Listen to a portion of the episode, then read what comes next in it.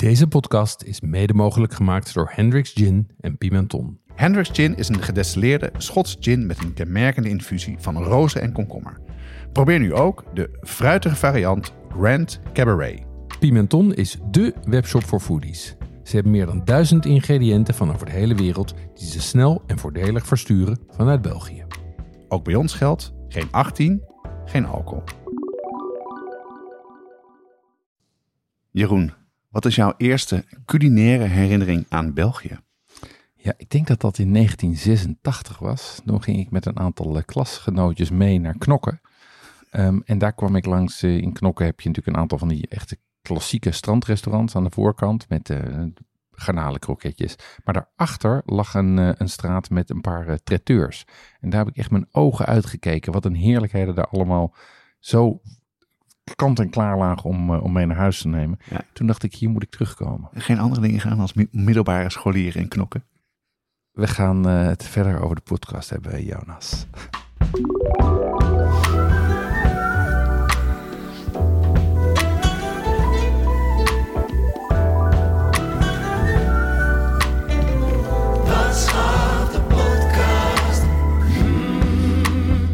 Deze aflevering gaat over Gent en Gent als culinaire hotspot. Uh, we gaan het hebben over de ontwikkeling van de derde stad van België. Uh, Gent als culinaire stad. Wat zijn belangrijke chefs en restaurants? En zijn er nog interessante, leuke culinaire winkels en cafés? Ja, en we hebben deze aflevering natuurlijk ook extra content voor de brigade. Voor de brigade gaan we langer door. We hebben een gesprek met Olly Kuilenaren. Daar ga je straks ook meer over horen. Hij is chef van publiek en een van de Flemish Foodies. Ja, en we zitten niet met z'n tweeën, maar met z'n drieën. Uh, naast ons zit uh, Jeroen Tavernier. En je mocht echt niet zeggen Tavernier. Sorry Jeroen. Hij is een geboren gelogen Gentenaar, um, foodie en worstenmaker. Je werkt al 18 jaar en uh, bij Vooruit, a.k.a. 404. Kan je misschien kort vertellen, leuk dat je bent Jeroen, en kan je wat vertellen over 404? Um, ja, uh, zeer zeker. Uh, 404 is eigenlijk een, een kunstencentrum, uh, zoals we dat hier noemen, dat in Gent gelegen is. een van de beste kunstencentra ter wereld. um, en ja, we bestaan sinds 1982 um, en um, doen op dit moment heel wat activiteiten. we doen heel veel podium, dus dat is dans, theater, performance. We hebben heel wat concerten, heel wat nightlife, kan feesten tot in de late uren, maar even goed talks rond alle mogelijke onderwerpen. En uh, wij hebben natuurlijk ook een, uh, we zitten in een historisch uh, monument. Ja, prachtig gebouw, we zijn er geweest. Fantastisch gebouw met ongeveer 300, ongeveer 64 kamers, we hebben ze ooit geteld. Wow. heel veel zalen, dus het monument kan ook bezocht worden. Um, en daarnaast hebben we ook het laatste dat we toegevoegd hebben, is een foodprogramma. Maar daarover misschien straks. Ja, ja, dat is wel interessant, want jullie zijn een kunstencentrum, maar hebben wat dat betreft je opdracht gaat breder dan zeg maar uh, podiumkunsten. Je ziet ook uh, food wel als een belangrijk onderdeel in de programmering, hè?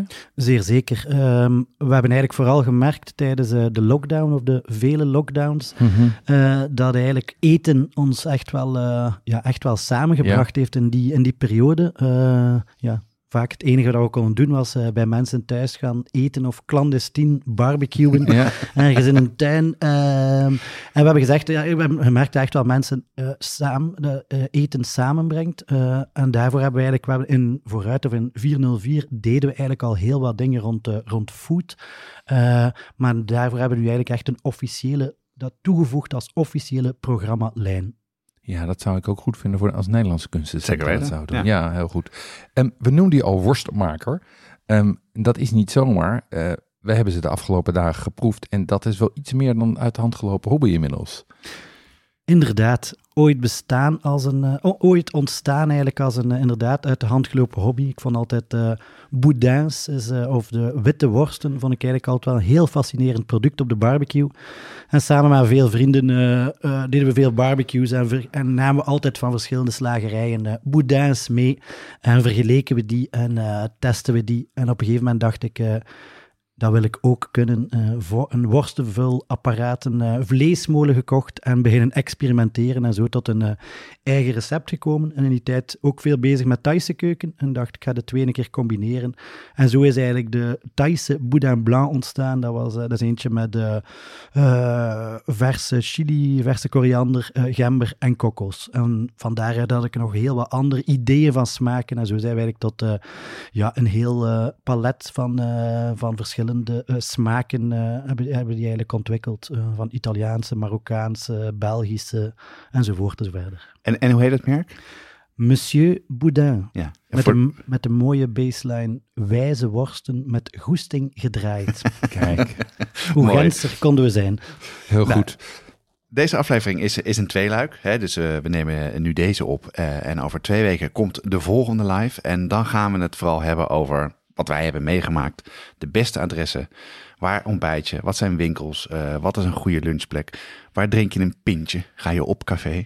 En uh, waar uh, eet je s'avonds direct? Dat hebben wij gedaan. Dus luister de aflevering over twee weken ook zeker. En dan ben je goed voorbereid als je zelf een weekendje naar Gent wil gaan. Jeroen, jij hebt voor ons wat te drinken meegenomen. Of eigenlijk, we hebben dat geproefd de afgelopen dagen. En toen zeiden we van, nou, dat lijkt ons een heel geschikt drankje. Um, wat hebben we hier voor ons staan? De enige echte Picon Vin Blanc. Uh, dus Picon met eigenlijk uh, witte wijn. Uh, ik vind het zelf gewoon een, eh, een heerlijk drankje. Het is niet typisch Gent, uh, voor alle duidelijkheid. maar wel Vlaams, toch? Of is het, uh, ja, het is eigenlijk, we moeten het situeren tussen de grens West-Vlaanderen en ook Frankrijk. dat is eigenlijk de streek van de Picon Blanc. Okay. of Picon van Blanc. En iedereen beweert zijn eigen recept te hebben. En het is een beetje, ja, iedereen gaat er wild mee. De basisingrediënten zijn uh, picon uh, en uh, witte wijn. het kan ook met bier. zelf niet zo fan van een picon bière.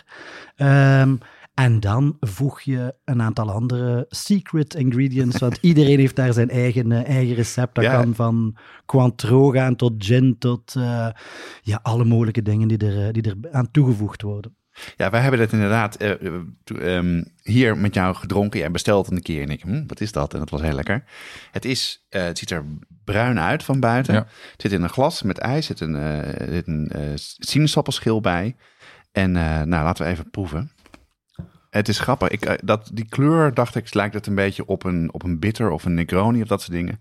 Maar die vibe heeft het wel, toch, Jeroen? Ja, ik vind het, het, heeft, het zit wel in die, die bittere hoek. Het is iets minder, het is iets minder alcoholisch. Het is iets minder bitter.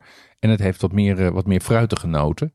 Um, dat zal ongetwijfeld ook komen door wat van de geheime ingrediënten die, wij net, die ik net heb gezien. Die erin ja, zo geheim zijn ze niet bij mij. Hè. Bij mij, uh, dus wat wij toegevoegd hebben, is, uh, dat is een derde picon amer. amer. Ja. je hebt twee verschillende soorten picons. Je hebt picon amer en picon orange. Die is nog meer ja, orange uh, smaak.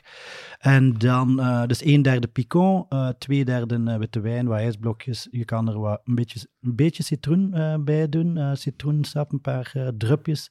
En ik voeg er eigenlijk graag Cointreau aan toe, omdat dat wat iets meer body geeft dan de picon van blanc. En die komt nog eens lekker hard binnen. Dan ja, ja, heel goed. Ja, die en, kan ik wel winnen hoor. Toen ik het opzocht, zei ze garneren met een takje tijm. ja. Jeroen? Ja, ja, nee, nee, nee, nee, nee, nee. ik zou ook zeggen nee, nee, nee. Uh, ja, misschien in, uh, in Frankrijk is het oui, oui, oui, maar... Uh, hier is het non, non, non. Interdit. Leuk. Nou, ik, vond het, ik vind het echt een ontdekking. want het is, het is niet zo boozy, maar het is wel een lekker aperitief. Het heeft die bitter een beetje. En ik ga in Nederland even kijken of ik een, een picon kan vinden. We hebben een nieuwe partner, Pimenton, de webshop voor foodies en hobbycooks. Het is een online speciaalzaak voor moeilijk te krijgen ingrediënten. Van ingrediënten zoals carnaroli rijst tot gochujang, ze hebben het allemaal. Het is een Belgische club en opgericht door een foodie. Ze bezorgen in de hele Benelux voor 3,95 en ga naar pimenton.be om te bestellen. Uh, voor de leden van die brigade uh, is er 12% korting. De actuele kortingscode vind je in de nieuwsbrief. En daarmee komen wij bij het hoofdonderwerp. Gent als culinaire hotspot. we gaan het even hebben over over wat Gent op dit moment culinair voorstelt en waar dat vandaan komt. Ehm, en dat doen we natuurlijk met uh, Jeroen Tavernier, die we net al hebben geïntroduceerd. Nou, Jeroen, wij spraken elkaar. Uh, jij hebt ons geholpen met een programma en op, op weg genomen, op pad genomen in Gent. En toen wij een gesprek van tevoren hadden, zei je al, ja, het is, er is heel erg veel gebeurd de afgelopen tijd. Mhm, klopt. Eh, en misschien kan je even kort voor de luisteraar uitleggen van, toen jij 18 jaar geleden begon te werken bij Vooruit, wat nu eh, 404 heet, hoe zag Gent er toen eh, culinair uit? Ja, Gent was eigenlijk toen op dat, op dat moment eh, een beetje een culinaire woestijn, laten we het zo zeggen. Eh, we moeten eigenlijk eerst een stap terugnemen. Eh 18 jaar geleden mogen we nog een beetje meer de klok Ja, ja. terugdraaien. Jaren 80, eh, toen was er echt niks of quasi niks in, in, in, in Gent spannend in ieder geval te doen. Ja. Maar toen is, en dat heb ik zelf ook, ook gelezen eigenlijk, ik kende de man zelf niet, is Willy Slavinski naar hier gekomen. Oké, was eigenlijk een, een topchef uit Brussel, die daar werkte in La Lorraine, een zeer eh, gerenommeerd eh, restaurant.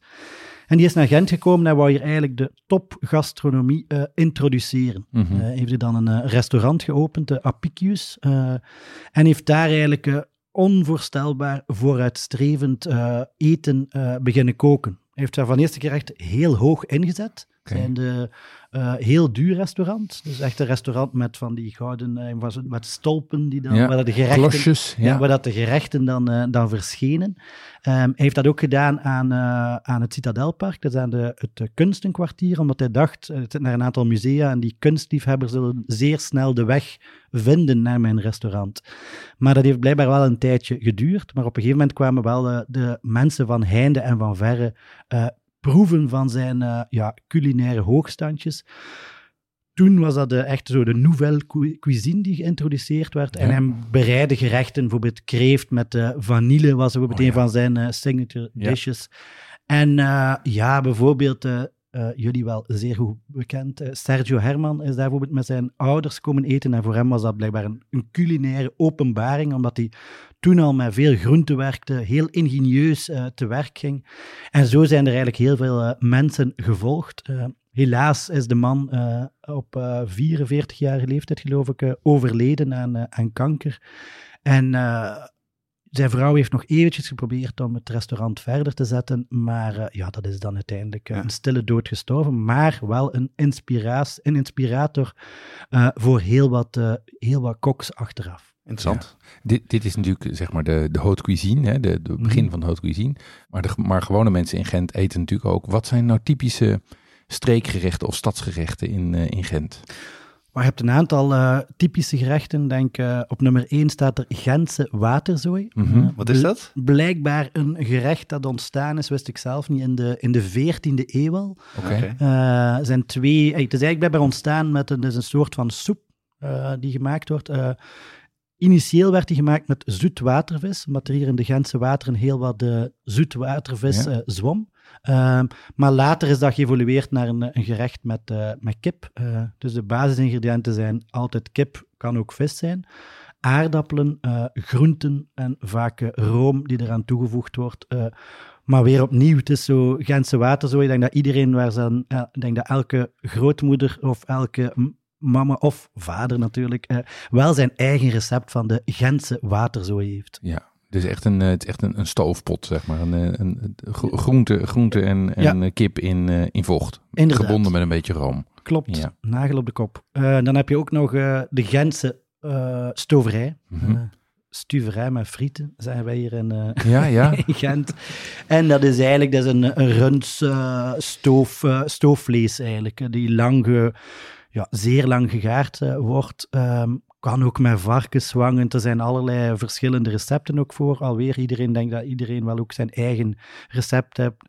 Mensen doen dan een boterham met, eh, met mosterd in, met Ja. Gentse mosterd in, om wat extra smaak te geven. Eh, er kan van alles in, qua kruiden ook, laurier, kruidnagel.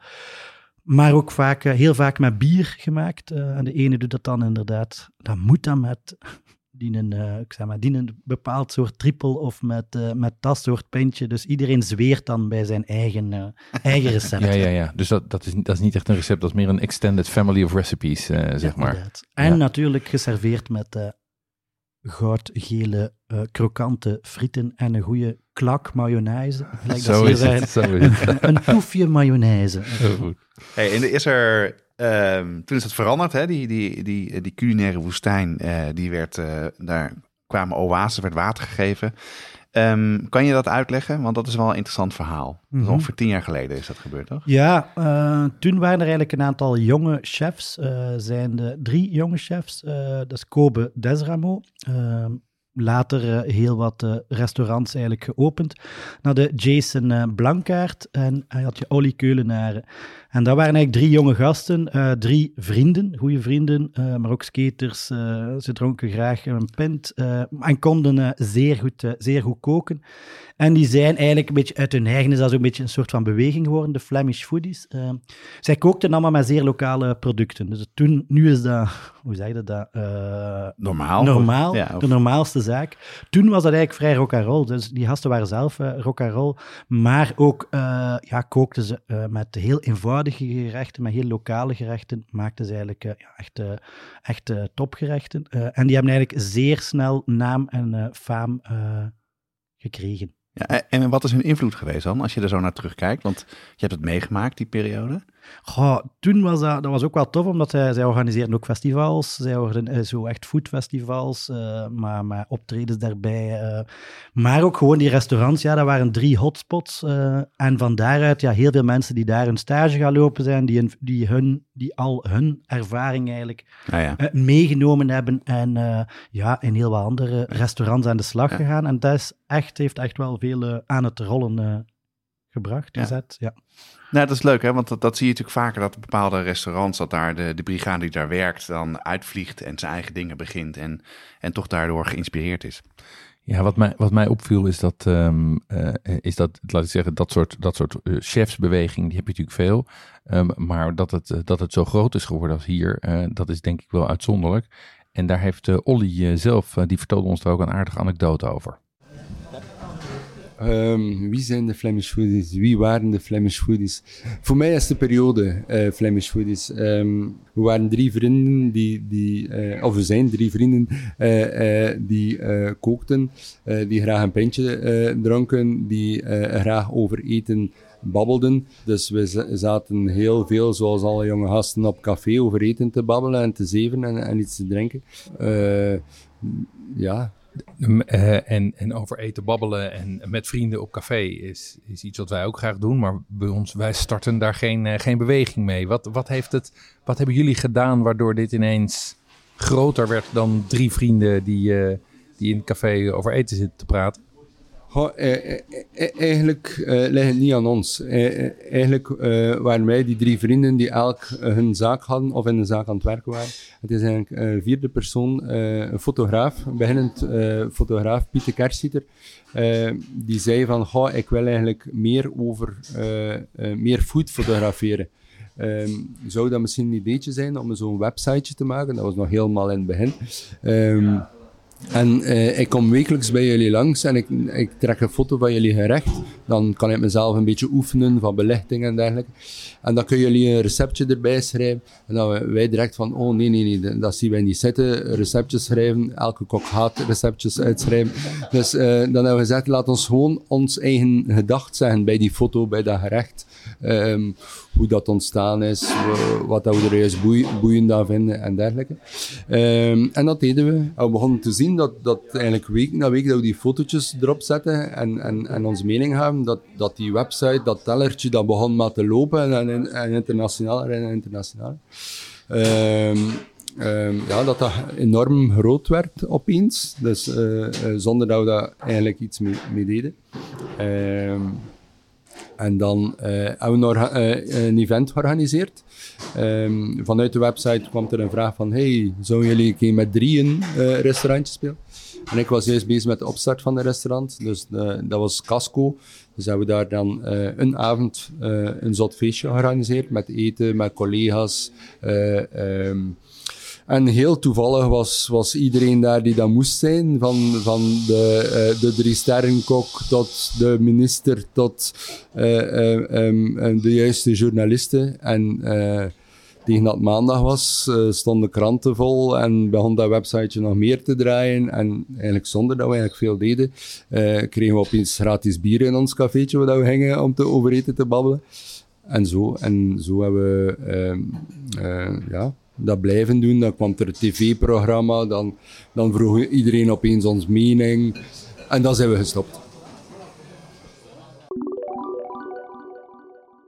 Ja, en uh, wat mij ook meteen opvult, Jonas, als ik, uh, als ik uh, Olivier hoor praten, is dat daar bij de opening van een restaurant drie sterrenchefs en de minister verschijnen. Ja, dat, dat zie ik in Nederland niet gauw gebeuren, nee, dat hij zijn gezicht laat zien bij een opening. Um, even terug naar jou, Jeroen. Um, met de Flemish Foodies is er echt een, eigenlijk een, een, nieuw tijdstip ingeluid voor, voor de, de gastronomie in, in Gent. Um, als je het ons kort zou moeten uitleggen, hoe, is, hoe kenmerkt Gent zich op dit moment culinair? Wat, wat is heel opvallend daarin? Uh, moeilijke vraag. Ik denk dat Gent zich vooral kenmerkt door die hele verscheidenheid die er echt wel in Gent is. Je hebt uh, heel verschillende restaurants, van uh, super high-end tot uh, ja, de meest gewone klassieke, klassieke zaken. heel wat zaken, culinaire zaken, die eigenlijk echt wel inzetten op dat lokale verhaal. Ik denk ja. dat dat wel zeer belangrijk is, maar heel veel Gentse zaken die eigenlijk ja, hun groenten, hun vlees vanuit echt de regio, de regio halen. En ik denk ook wel die uh, nuchterheid. Het is niet dat we heel hoog van de toren, of niet te hoog van de toren, uh, blazen. Um, en uh, ja, toch wel altijd met zo'n vleugje humor daarin met een, en een, vleug, een vleugje ja, bescheidenheid, denk ik. Maar, maar er gebeurt veel volgens mij, toch? Er is veel, er is veel uit te kiezen. Je kan veel op, op plekken eten, toch? Zeer zeker. Uh, het is wel zo dat we inderdaad... Vroeger keken we veel meer naar wat er in Brussel... Of werd er veel meer gekeken wat er in Brussel gebeurde, wat er in Antwerpen gebeurde, omdat daar heel wat nieuwe veel nieuwe restaurants of dat chefs daar naartoe trokken. Maar wel sinds in, in, de, in de, laatste tien jaar uh, ja, reizen eigenlijk de horecazaken als paddenstoelen uit de grond. En ik denk dat die elkaar alleen maar meer uitdagen om zo'n grote, grotere verscheidenheid in de stad te, te brengen. Ja, ja dat, viel me, echt, mooi. dat viel me echt op. Echt, uh, ook met, met tips die we gevraagd hebben van mensen. Dat was echt een hele lange lijst. Weet je wat mij nou opviel, Jeroen, toen we hier door de stad lopen, is dat er ontzettend veel vegetarische restaurants zijn. Dat je menukaarten ziet waar uh, uh, die plant-based gebaseerd is, zelfs vegan is. En ik heb sterk het gevoel dat het, dat het hier sterker is dan Antwerpen en Brussel, hè, dat vegetarische. Ja, die, die indruk heb ik ook. Het is natuurlijk ook een relatief kleine stad, dus wat dat betreft zie je ook een paar zaken zie je sneller. Maar, maar voor mijn gevoel is dat hier uh, veel sterker en ook door veel meer kaarten zichtbaar, zeg maar.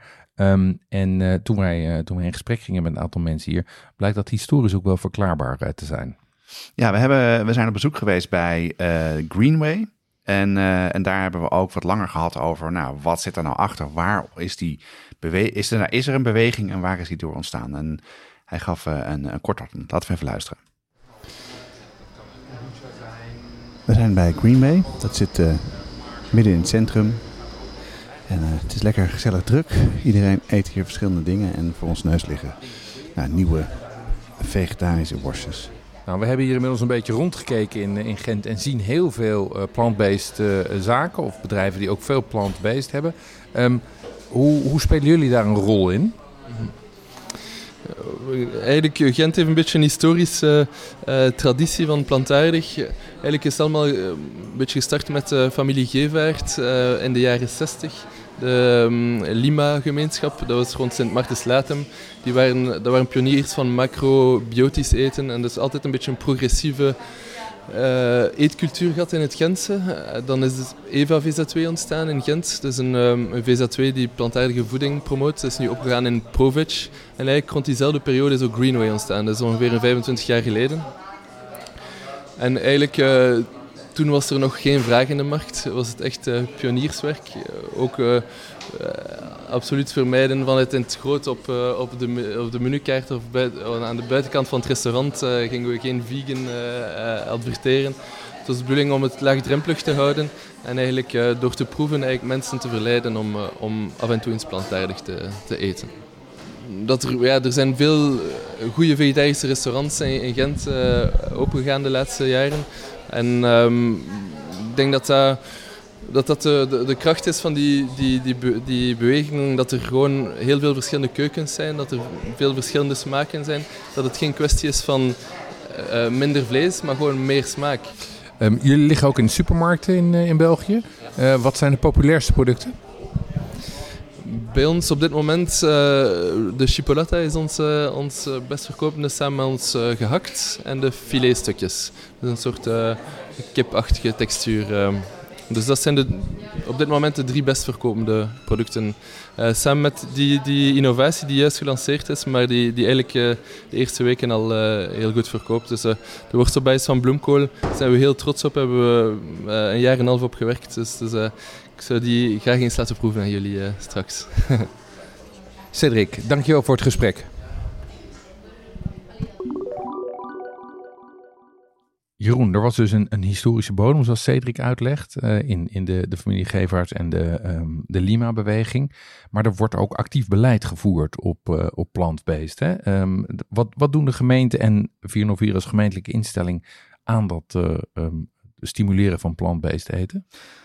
Ja, ik denk dat Regent uh, uh, echt wel al een, een, lang beleid is geweest om heel die plant-based en vegetarische hoe zeg je dat, keuken eigenlijk echt wel te stimuleren. Um, um, het is zo dat er ook een initiatief het genomen is, dat was dan door Eva VZ2, om donderdag Veggie-dag te introduceren.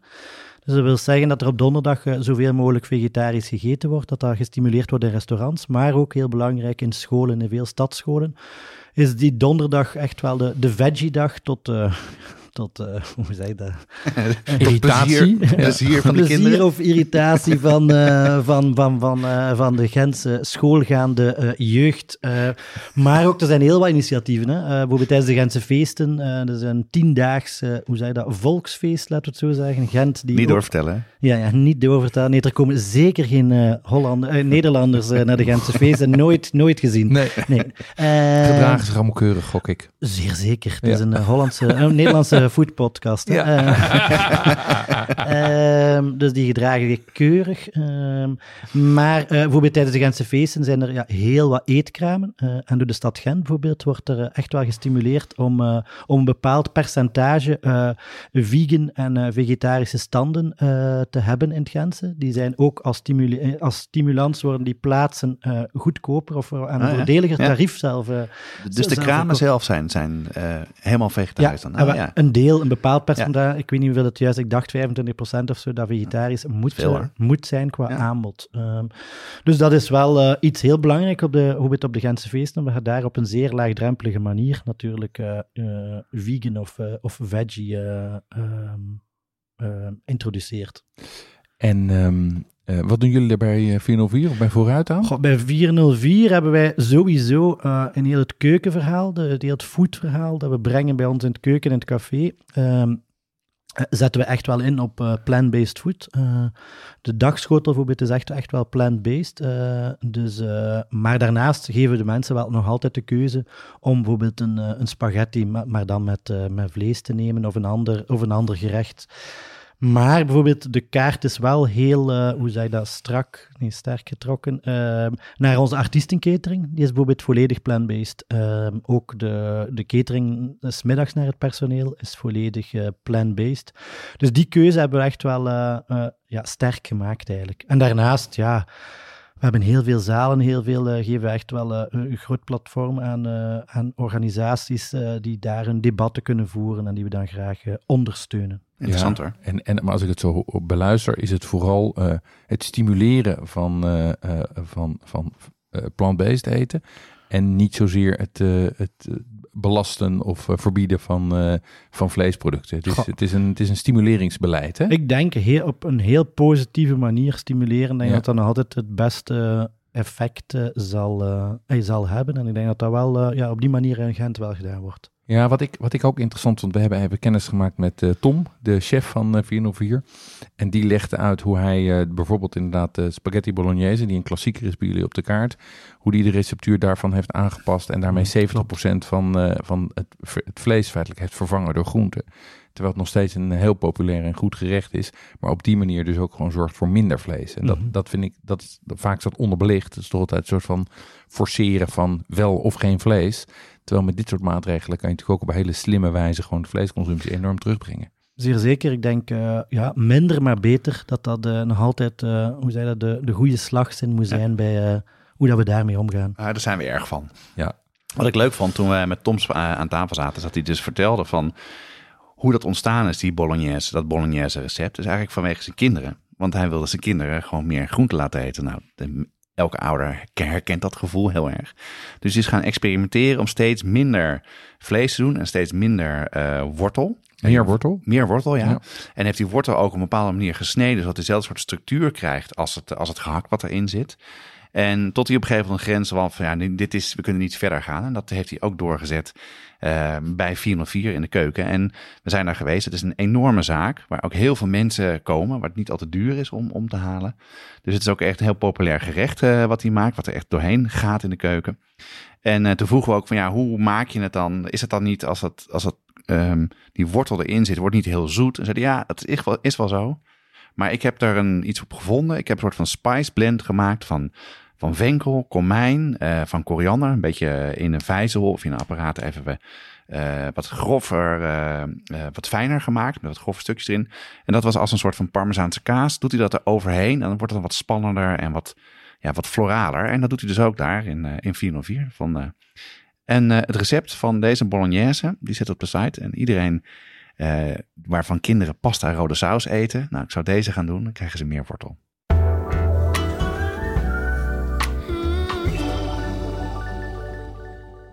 We hebben heel veel eh, culinaire ondernemers gesproken hier de afgelopen dagen. Uh, um, en wat daarin uh, eigenlijk een terugkerend thema is, is enerzijds dat lokale, dat horen we veel terug. Maar wat mij ook opviel, is dat, er, dat een aantal partijen het echt bewust hebben over beperkte groei. Um, die, laat ik zeggen, hebben nu in hun businessmodel ingebouwd dat ze niet veel groter willen worden dan de regio. En een mooi voorbeeld daarvan is de Loesbergmarkt. Dat is voortgekomen uit de, de coöperatieve kaashandel Hinkelspel. Um, en Philippe daar van, van Hinkelspel en van Loesbergmarkt, die legt dat heel goed uit. Ja, we zijn langs geweest en hebben ook weer even een korte reportage gemaakt. Laten we luisteren. Ja, we zijn nu aangekomen een beetje aan de rand van het centrum van Gent. Of Gent, zoals ze hier zeggen. En ehm, ik sta voor een poort met een, uh, nou, een uh, het lijkt een beetje op een garage. Er zijn allemaal fietsen buiten. En uh, we zijn aangekomen bij de Loosbergmarkt, waar we zo een, rondleiding krijgen. Dus ik loop naar binnen. Aan de rechterkant zijn allemaal kazen te rijpen. En zodra ik naar binnen ga, dan is het hier hartstikke druk. Maar het lijkt een beetje op een marktje. Maar dan, maar dan binnen. Wij staan inmiddels binnen met Philippe van der Rijzen. Uh, Philippe is van het Hinkelspel en eigenlijk de drijvende kracht achter de Loesbergmarkt. We staan hier, uh, kan je even iets vertellen over de soort bedrijven die hier, die hier staan? Ja, er zijn vier, eigenlijk vijf bedrijven die hier staan. Vier ervan de hele week door en eentje enkel op vrijdag en zaterdag.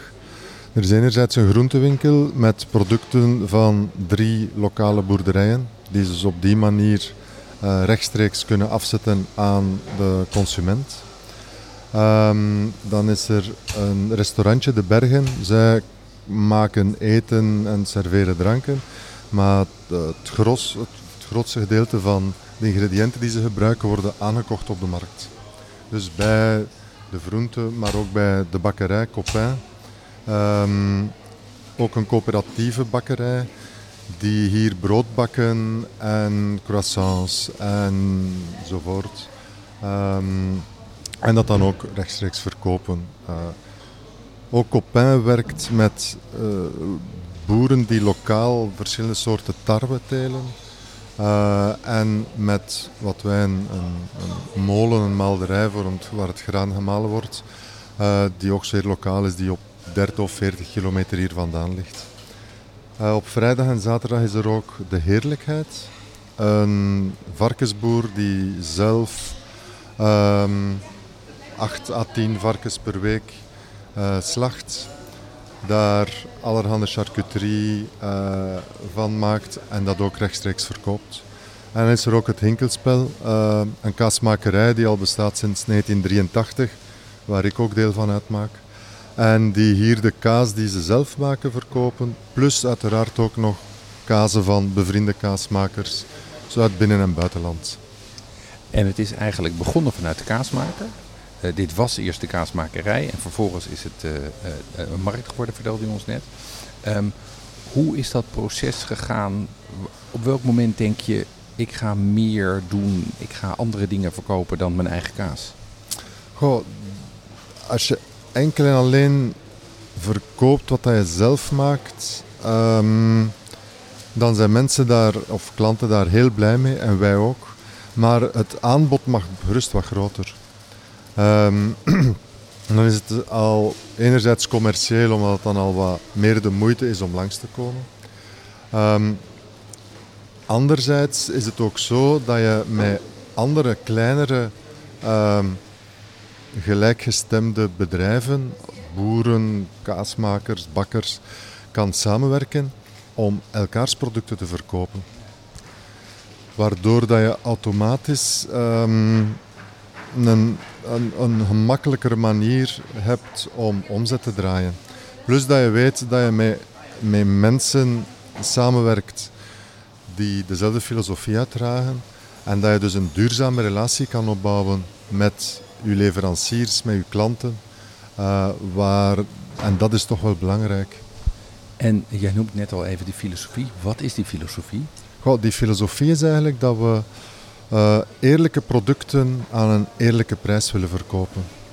En die eerlijke producten zijn zeer belangrijk. Um, er is hier heel veel bio aanwezig, maar uh, er zijn ook een aantal boeren die niet bio werken, zeker ook een aantal kaasmakers die niet bio werken.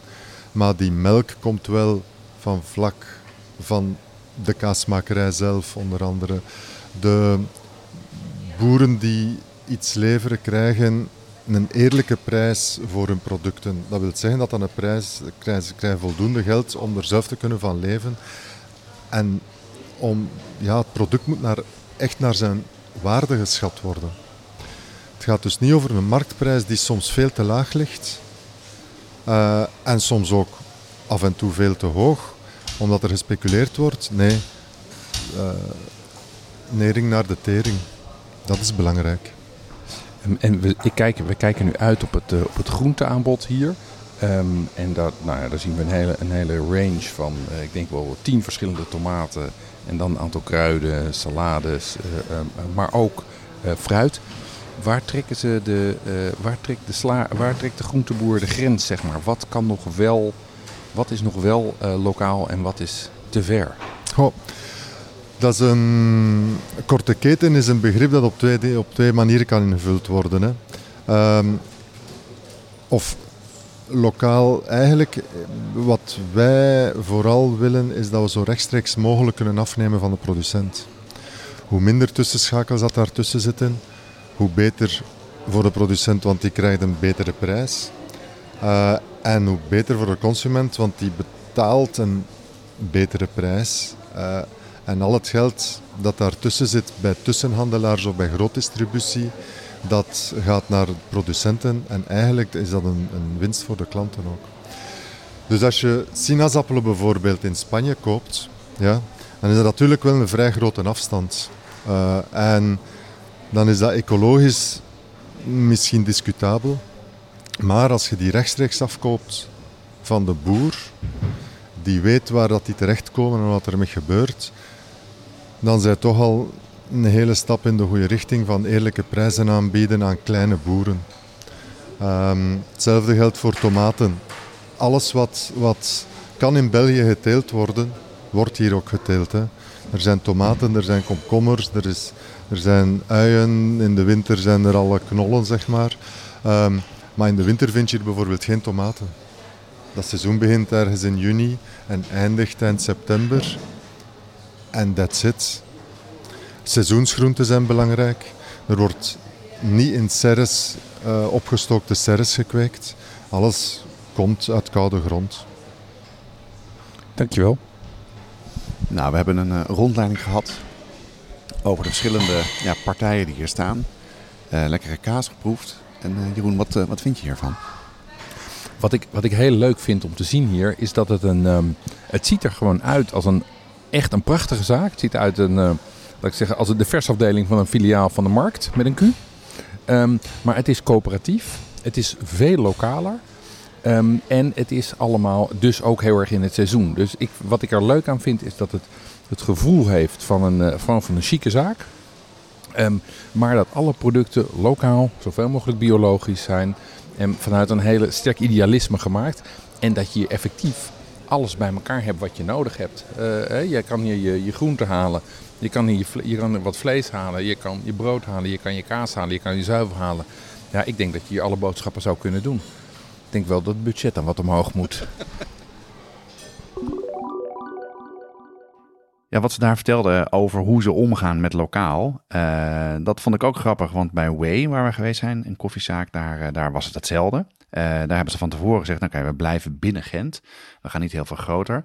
Ehm, en we zijn ook geweest bij een lokale brouwer, Doc Brewery. En daarvan zeggen ze ook van, ja, we zetten gewoon een grens aan hoeveel liter bier we, we brouwen. En dan is het op. Ja. En, ehm, ja, en de, de Loesbergmarkt, ja, vroeg van, is er nog een ruimte voor een tweede plek. Dus nou, dan moeten ze lekker zelf doen. Ja. Het is genoeg. Hier, hier hou ik het bij. Ja, en wat, wat interessant is, is dat ze, dat ze dus al uh, vanwege dat lokale uh, eigenlijk fysieke beperkingen opleggen. Wat ze vaak wel doen, is achterwaarts integreren. Ja, hè? Dus uh, dat zag je bij die, bij die, bij die brouwer. Die, of bij die brouwer, die zei, die gaat zijn eigen graan kweken. En de, de Coffee Way, de koffieclub, die is begonnen met een, een café, is toen zelf gaan branden. En, en gaat nu zelfs, importeert nu zelfs de bonen en gaat misschien nog wel verder daarin. Dus dat is, uh, dat is interessant. Overigens hebben ze wel daarnaast allemaal online verkoop. En dat schaalt natuurlijk veel beter. Dus dat is echt wel een, een interessante, uh, interessante propositie. Um, die maakt wel dat je, naar, dat je naar Gent moet gaan als je dit wil proeven, eigenlijk. Of je moet online Zeker, bestellen. Ja. Maar dat is natuurlijk niet, dat is niet het ding. Maar dat maakt het wel heel leuk dat het daarmee ook eigen is. En dat we niet krijgen dat de zaak die hier zit, dat je die ook tegenkomt in Brussel of in Antwerpen. Ja, wij zijn hier nu in Gent. We nemen het ook hier in Gent op. En, uh, en Jeroen, jij hebt uh, een prachtig programma gemaakt. Dank daarvoor. Echt zeer van genoten ook van al je uitleg. En uh, we nemen je over twee weken mee in Gent over wat we hebben meegemaakt. En nog heel veel meer adressen en tips.